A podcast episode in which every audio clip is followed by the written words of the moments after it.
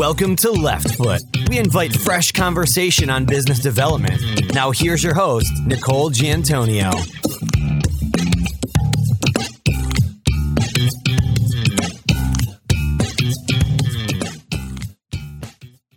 Hello, listeners. It's Nicole Giantonio, the founder of Left Foot, and I'm here to announce that our 12 audio based business development challenges are now available. 12 practical, execution oriented steps to predictable success. Part of the Left Foot GPS Growth Practice Solutions for Business Development. Go to leftfoot.com GPS for details.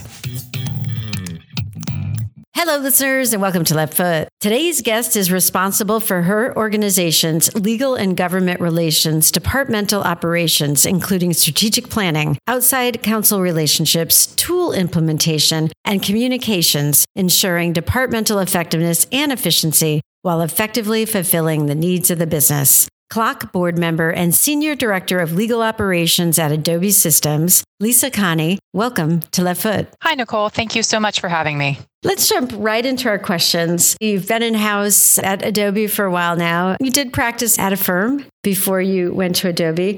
Personal strengths or habits have allowed you to transition to your role in house? So, when I transitioned out of a law firm, I joined Adobe as a licensing lawyer supporting our outbound revenue generating contracts. And that was my background when I was at a big law firm out here in California. And so I started here at Adobe in my classic vein of being a lawyer and supporting our contracts. And so that to me was a skill set that is a little bit divergent from where I have shifted to, which is into this focus of legal operations. And some of it came about very holistically, where within my role as a lawyer here at Adobe, we started to drive certain projects around standardization across our templates, normalizing service level agreements, understanding what sort of programs we could put in place to better empower the lawyers as opposed to having to seek out many divergent internal approvals. So there was a handful of different projects that sort of kept cropping up. And I naturally gravitated to those projects because they were all efficiency projects. And so, from a strength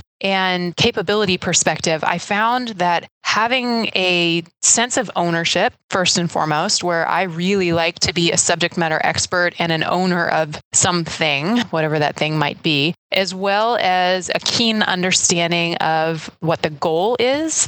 I think those two certainly are critical personal strengths or habits that I had, as well as sort of a ruthless focus on efficiency, right? So when my boss would say, you know, hey, we've got 50 templates and I don't necessarily know why we need 50, I was the one that would always get into the weeds and understand okay, why do we have 50? Who are they touching? Why are they touching those? Do we need them? Is there any way to consolidate? Can we automate? How can we make things better? How can we make things go faster? How can we make things scale with us in support of our company? So, when I do think sort of outside of the scope of being a lawyer, which is when I first stepped here into Adobe and then shifted into more of a legal operations focus, the strengths really are around a true sense of ownership, a willingness to get in and create change, and that sort of ruthless focus on things that are going to make life better for my peers, for myself, for the company, and our customers. Great response, being thorough about which of your strengths were recognized in that role and, and how that transition took place. You work, of course, with possibly some of the people you worked with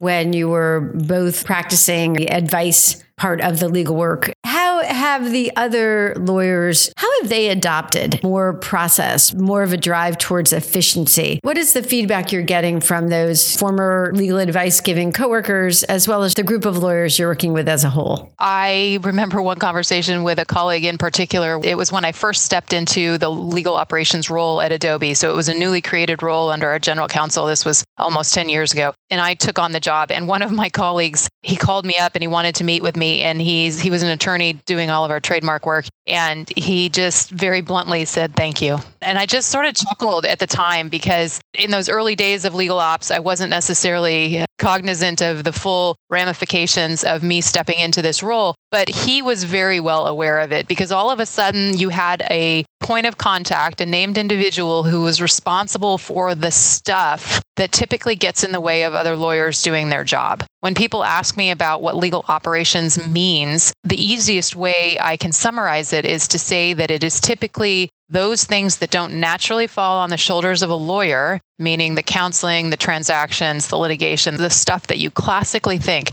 everything else is going to come my way. So if it is not squarely on the shoulders of a lawyer, if it's tools, if it's designing pro bono programs, if it's figuring out what training needs to happen, if it's understanding communication methods, strategic planning, financial planning, all of the things you teed up in the beginning, all of those things that go into efficiently and effectively running a legal department come my way and they come to me and my team. And so I started to see that a lot of my peers around the table, when from a lawyer's perspective, were exceptionally thankful that they could now put their focus and their expertise on being lawyers as opposed to getting dragged into some of these other efficiency projects along the way. They loved the fact that there was somebody who wanted to focus in that area and knew how to leverage them as experts when and if needed, as opposed to my peer lawyers being the ones that needed to actually drive the programs forward. So there was a lot of gratitude, which was kind of a cool thing that I didn't expect. It's interesting, Lisa, when I talk to individuals in the in house legal space, here and there, I'm still running into major organizations that do not have legal operations or legal purchasing. You might have one or the other, you might have both, you might have an influencer in a role that has a different title, but that you've incorporated some of this. And it's interesting to hear the response. We like to handle things in house. There's a different tone of an organization that hasn't gone down that road yet. That said, when you first started to stretch out in your role, and today even more so, as you're meeting the business needs of Adobe, are there things that you're looking for as you go out and partner with outside organizations? Of course, I know you're controlling costs in house, but as you have that opportunity, what are those things that you look for in a partner? First and foremost, at Adobe, we don't let our procurement organization drive our relationships with outside counsel. I like to be very loud and proud about the fact that to me, outside counsel are not vendors. They actually are partnerships and relationships that need to be groomed and built and a foundation of trust established, et cetera. And so to me, your question is squarely in my wheelhouse of not only responsibility, but also satisfaction, if that makes sense, because I really am trying to push the envelope on creating better, tighter, stronger, more lasting higher quality relationships with key law firms. And that approach to me is very different than when you think about sort of more of the commoditized legal managed service providers. To me, those aren't relationships that I think of in the same strategic lens as I do my relationships with my law firms. You're looking at law firms, you're looking at possibly a panel or some select law firms to deal with specific issues. In those relationships, is it mostly firms you've heard have a good reputation through other people that you know? Is it firms that have approached you? What would be an example of how a firm was able to position themselves for specific work within your organization? It's a great question. So it's interesting because I've learned a lot over the last number of years in this space. When we did an RFP back in, I think, 2015, we invited a handful of our usual suspects, meaning they were law firms that had done business with Adobe beforehand. We had two firms that had never done any work for us, but that through one person or another on our legal management team, we thought it might be interesting to hear what the firms had to offer. And then we had another firm that historically had done some work for Adobe, but it hadn't been much in kind of the near term. But in addition to that, there was a strong relationship between one of the partners at the firm and one of our legal management team members. And what I learned through that process is that companies first need to figure out their appetite for change. We brought in those two firms I mentioned that had no contact with Adobe prior to our RFP. And it was really unfortunate because we asked the firms to go through our RFP process, which is an exceptionally tiring and draining process and requires a whole lot of resources on both sides, right? And so we asked these firms to invest in that process. And at the end of the day, I realized that my management team did not have the appropriate appetite for change and they would not be willing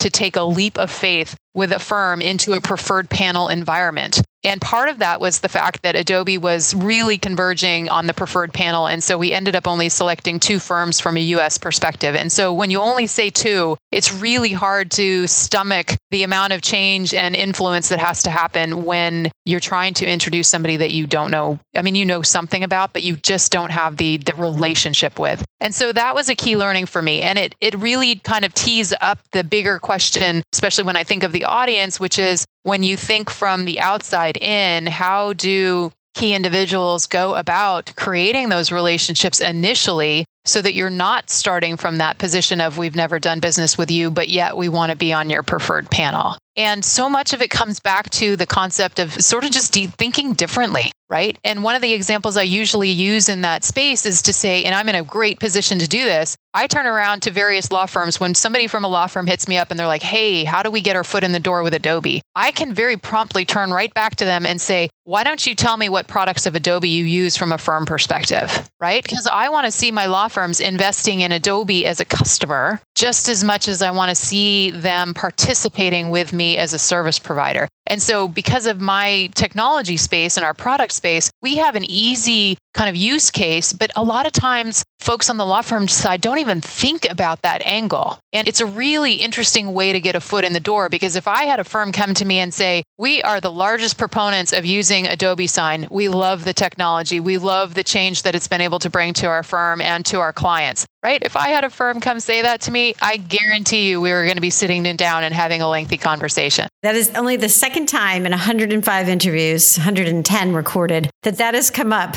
And it's an important factor because it makes sense. And especially in that particular example, when it's a product that a law firm could be using and it could be effectively helping them be more efficient in the way that they're doing business. When you look at the current relationships you have, whether that be with law firms, with technology vendors that support your organization, you know, what are the tactical things that the organizations that you really see as partners, what are the tactical things that they're doing? First and foremost, they're learning our business model. They're understanding culturally what is important to us, how we go about selling, what we're selling, understanding our products. I mean, it's so easy for somebody to hear the name Adobe, and maybe the first thing that comes to mind is Acrobat. Maybe it's Photoshop. But the fact is, we have hundreds and hundreds of other products. We have clouds, we have the document cloud, we have the digital experience cloud. And so it's just if a firm or a vendor, a technology provider just thinks of Adobe as Acrobat, they're missing the boat. And so having a firm or a vendor spend enough time to, to, actually try and understand me as a customer and to understand what my pain points might be, what challenges am I actually trying to solve, why would I want to leverage that firm or vendor is absolutely foundational. And you don't always get it. I mean, sometimes I'll get approached by technology vendors that this kills me. They say, Hey, I'd love to spend 15 minutes with you so I can better understand what's going on. I just, I mean, I see those emails and I pause and I, am like, I, I don't even, I don't have 15 minutes to explain to you what I do, right? And it's like, so who in your network can you tap into and leverage the power of social media and other network connectivity to get some insight into maybe it's the legal operations space? Because if somebody understands that I'm the lead for legal operations at Adobe, I would really love it if they actually understood what that meant. And so figuring out, I mean, CLOC is a great resource, right? Being able to go to the Corporate Legal Operations Consortium website website and understand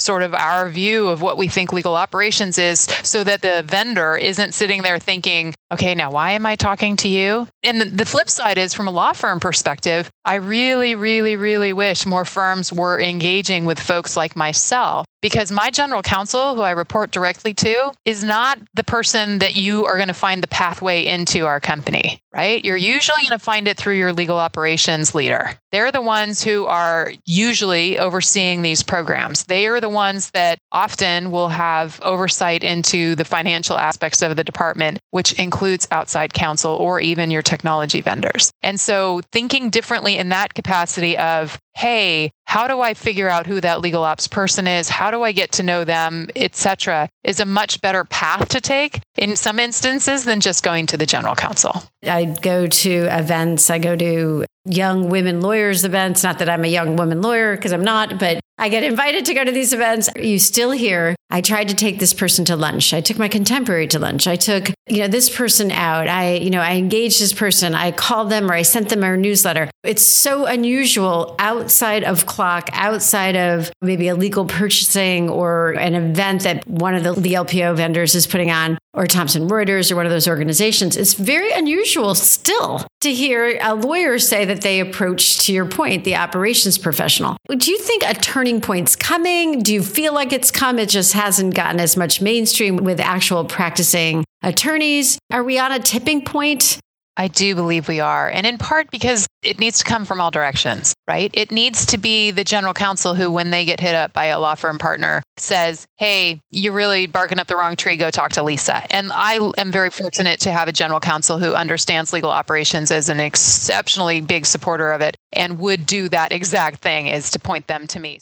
And now a word from our sponsor. Nicole here, and a shout out and thank you for tuning in to the Left Foot podcast. Are you looking to energize your business development efforts? Our 12 Left Foot Business Development Challenges will energize your efforts in three areas business development grit, tactical habits that lead to business development success, including networking, nailing your niche how to focus and develop an expert reputation, commercial savoir faire, a discussion on business and the revenue side of law. At Left Foot, we believe 20% of people are natural at business development, 10% say no to business development, and 70% are neutral and can adopt the skills necessary when presented in an organized, methodical way. To learn more and be challenged, go to the GPS page at leftfoot.com.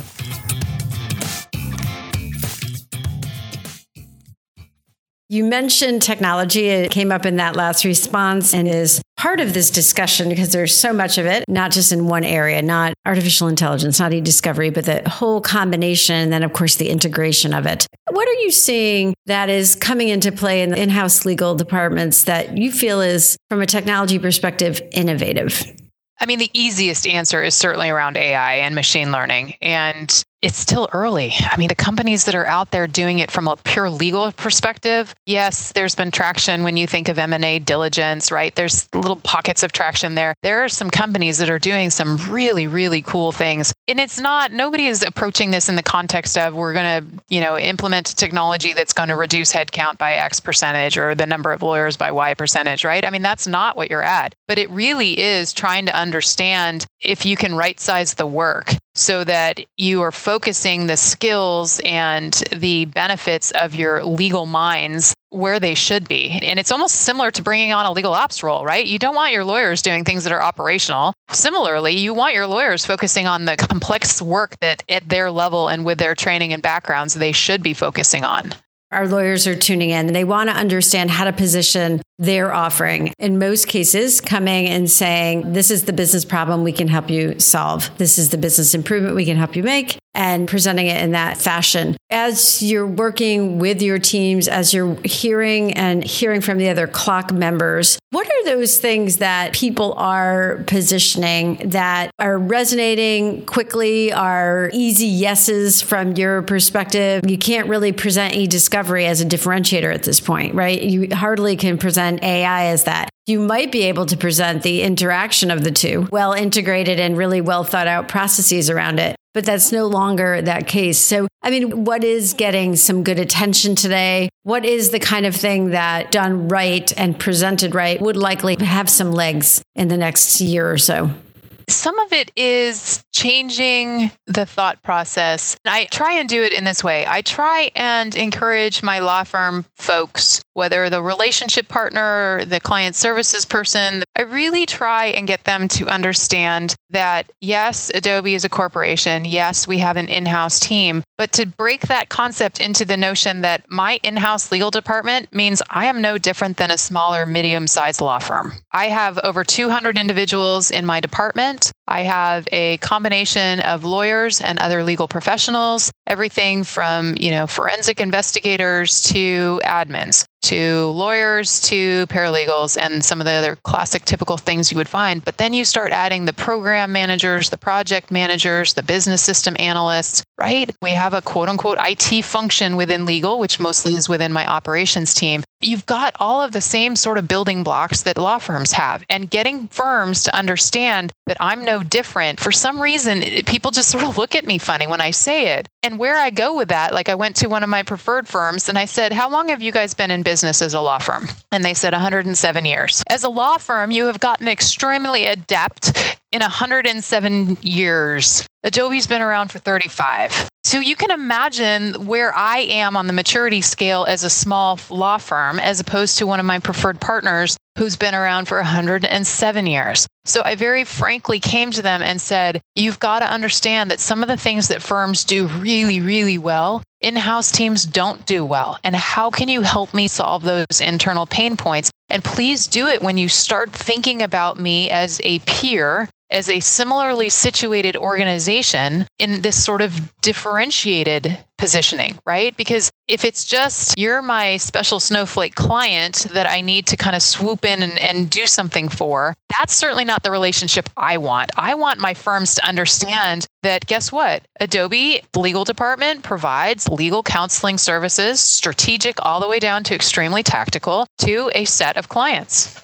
guess what the law firms are doing? They're providing legal services through counseling, etc., strategic all the way down to tactical to their client base, right? So when you start operating off of the basis of similarity as opposed to difference, it makes things so much easier. So knowledge management was one of those areas where, you know, again, I went to the law firm and I was like, externally, we don't necessarily do it very well. Internally, as somebody who's been at a large law firm, I feel like this is one of those areas that a lot of law firms do things pretty darn well. They've got document management systems. They have very robust versioning control. Hopefully, they continue it into sort of the, you know, less typical information that firms need to share across different attorneys and different practice groups as well, from training materials all the way through, right? But I just feel that law firms have spent more time figuring it out because, yes, it is a more contained environment than within a corporation. So, great. Help me understand Maybe you come in and spend some time with my legal team understanding what our structure is, how we use SharePoint, how we share documents, what we're doing from a naming convention process.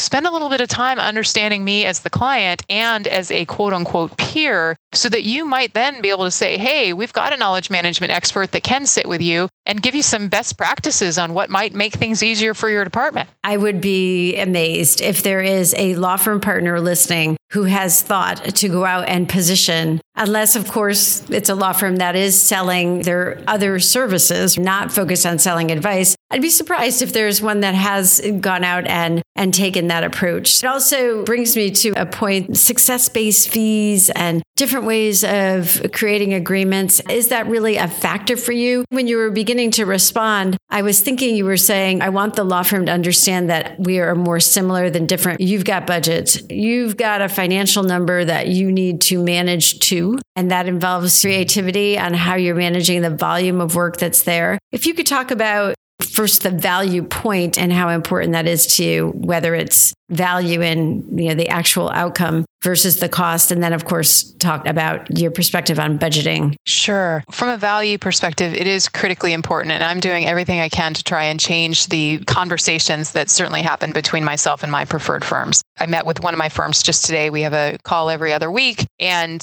one of the issues that came up today was so let me start off by saying we have a very unique relationship from a fee structure with this law firm because we went to them when we put them on the panel and and they knew going into it that we were huge proponents of having alternative fee arrangements in place. But we basically said, I want one number and I want it for the year all in. And actually, the firm jumped before I was ready. And all of a sudden, I found myself having to do a bit more socialization within my own team. And I was like, holy crap, they're ready to do this. And we're not. But, but luckily, we've gotten much closer. We're not quite at an annual, just once and done sort of a situation because there still is this sensitivity of making sure nobody's taking advantage, the queasiness on both sides when you deal with a fixed fee. But to have this notion of a, a, sort of all you can eat fee for a year is huge. And so what was happening in the conversation this morning was my law firm had to kind of get you know, a little bit sheepish and they, because I see a spreadsheet that they send that shows me, you know, where the money is being spent in different areas. And unfortunately, the firms are still entrenched in production numbers, right? And what was happening was the firm had not quite gotten all of the billing in in time for March. And so the last time we had a call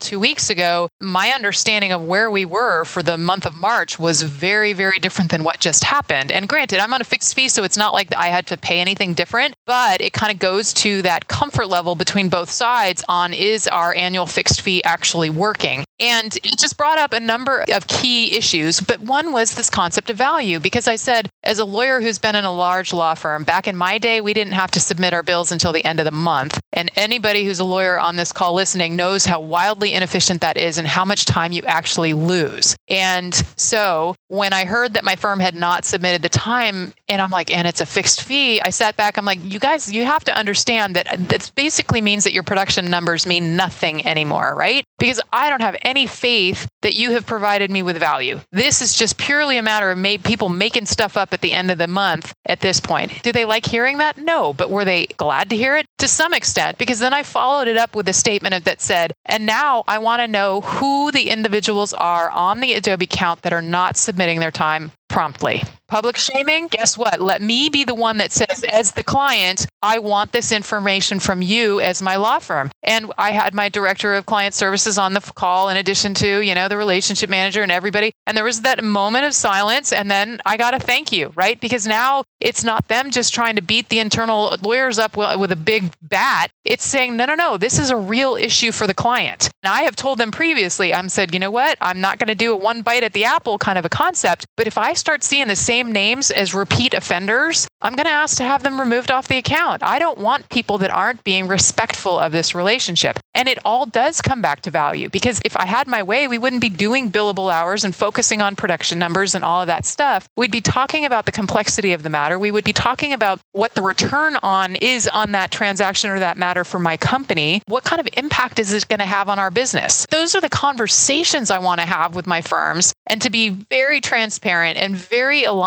And the problem is, most of the folks on the law firm side feel like they shouldn't be asking questions, that it's almost as if they are expected to just know what to do or that they know what their client wants. And I'm saying, as a client, my God, please ask me questions because I want to make sure that we're not overshooting each other or that you are going down a path that we didn't want or that you're trying to create a memo when I'm said, no, I just need three bullet points. Right. And so to be able to have those conversations at all levels, whether it's somebody junior to the account or our relationship partner, right? I really, really wish we could get more people, more lawyers comfortable with asking questions of their clients to understand the expectations. Everybody is going to come out more satisfied because then either somebody's not spinning their wheels going down a path or, you know, you're not sitting back at the end of the day saying, well, I'm not going to pay this bill because that's not what I wanted you to do. In that explanation, which I absolutely understand and have definitely witnessed a group of people sitting in a room trying to guess what the client was intending. Not only will they likely not get it correct because they don't know and they are guessing, but also they're using all this resource time to try to guess what the client was actually expecting, which to me does not make sense. But this brings up a point that when the initial requests were coming out for more data around breaking down matters, time spent, project planning, decisions being made, who was involved, really looking at how hours were being allocated, looking at outcomes on matters of similar complexity around a similar type of item and really saying, is it worth our time or should we just settle if it's something significant or should we move on? Those requests for the data around that typically were coming from the in-house clients trying to look at billing and see if it's somewhat accurate, right? And now we're hearing that the law firms have a much greater need for that data because they're having to provide alternative fee arrangements. They're having to provide fixed fee arrangements and they need access to that data to be able to establish, you know, a fixed fee or a financial arrangement that they know will cover their costs and provide enough profit for their organization to continue. We've seen this shift, which I think to your explanation was driven by in house and is now almost as equally driven by those firms that know they have to get on board with these alternative fee arrangements. I do believe that some of it started with a client saying, I want, I want, I want, I want. And it's legitimate. Think about it. I am one client. I might have, we implemented our e billing solution back in 2009. So I have a whole lot of data within the system about me, but my firms have thousands of clients. And so they have so much more information, robust data that they have been sitting on idly for way, way, way too long. And thank God they're starting to hire quantitative analysts and different role based individuals within the organizations at the law firms to start to understand not only what that data tells them about the health of their clients, but how it can be used predictively to build better budgets. There's countless times where I'm looking at my law firm saying, guys, go look at your data and figure it out because I'm willing to be completely reasonable here. But I only know what I know. I don't know what you know. And so the fact that firms are actually starting to put some focus there and rigor there is fantastic. I will say I have an expectation of my preferred firms. We have a quarterly dashboard that they metrics dashboard that they have to present and it tracks to the end of our fiscal quarters. And I remember the first time I asked for it a couple years back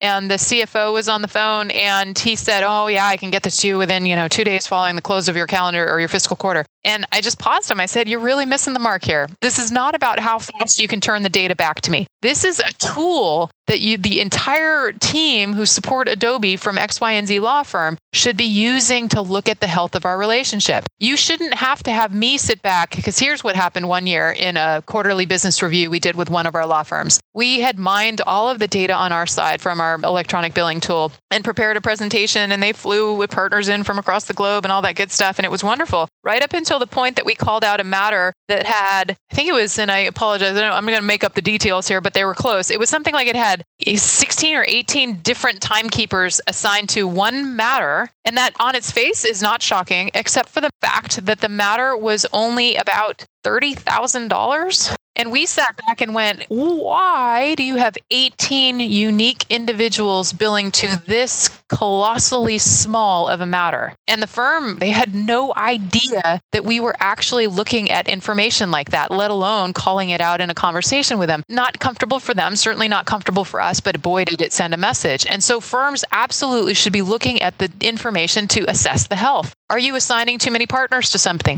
Or are they strategic things that really the partners can do quicker? Are you balancing the appropriate, you know, number of diverse lawyers on our teams? Are you looking at the mix of timekeepers, right? There's so many different things that are not just focused on the billable that speak to the overall health of our relationship. When you're presenting data like that, it's not just to compile the data, present the data. It's actually to review it to your point, see the health, but also look for trends. Look for things that the firm or the partner can do to actually say, wow, you know, these two pieces of information present an opportunity. They present an opportunity where we can save resources or where we might suggest that there's it's time to invest in a particular additional technology. There's so much opportunity and I think in so many cases you are getting the data but without that analysis. Terrific interview. So enjoyed the conversation. Any last points you'd like to share with our listeners before we say goodbye? I think the big thing is to really get folks understanding that building a relationship requires both sides, right? You've got to have a client that wants to do things differently, and I need a law firm that wants to do things differently or a technology vendor. Just to know that it's not always about the big ticket items. A lot of times the value comes from the little small incremental things that one side thinks about or maybe just mentions and then the other side picks up and runs with. And the, the, one of the easiest and perfect examples I can give is I found out that one of my preferred firms curated content across the web about the times when Adobe was in the news. And they did this as a little newsletter that they then sent to their own internal lawyers that supported the Adobe team. And when I found out about it, I just kind of scratched my head and looked at them and said, Well, did you ever think it might be interesting if you shared that newsletter with me? Right? I mean, and so here's a situation where, and now I send it around to our entire leadership team across the organization so that they can see, you know, where Adobe's been in the headlines. And, you know, a lot of times it's because I don't have time to curate that kind of content myself, nor do I have support within my, you know, the big Adobe organization from a marketing perspective to have somebody curating that content for the legal team, right? But the fact that my firm was already doing it and it never crossed anybody's mind that it might be something valuable for me as a client and there's no cost. They've already created this. All it is is one person adding me to the distribution list, and then I proliferate it within my organization. There's times like that that if people started sharing ideas on both sides, and this is again the beauty of things like this podcast, which I can't thank you enough for, having this sort of a platform to get people to start sharing information and talking about how they're doing things differently, it starts to proliferate. And now, hopefully, somebody on this podcast is going to listen to that and say, you know what, what a great idea. And I'm going to go talk to X, Y, and Z person within the firm and make sure that if we've got something like this, that we are giving that value back to our clients. So I hope that there's been something here that everybody can essentially take one little thing away from, one nugget based on this podcast and try and implement it in their relationships. Terrific. We've talked a lot about collaboration on our program, collaboration between in house departments and law firms and legal service providers. That point and that example is a terrific one. I am sure there are many opportunities to take basically something that's being done today and use that as a resource for clients. Lisa, thank you. It's been a pleasure having you as a guest on Left Foot. Thank you so very much. It's been a pleasure as well.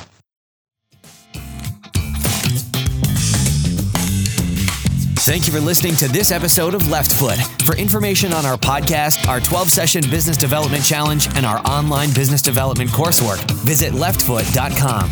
It takes focus and thought to lead with the left foot. Until next time.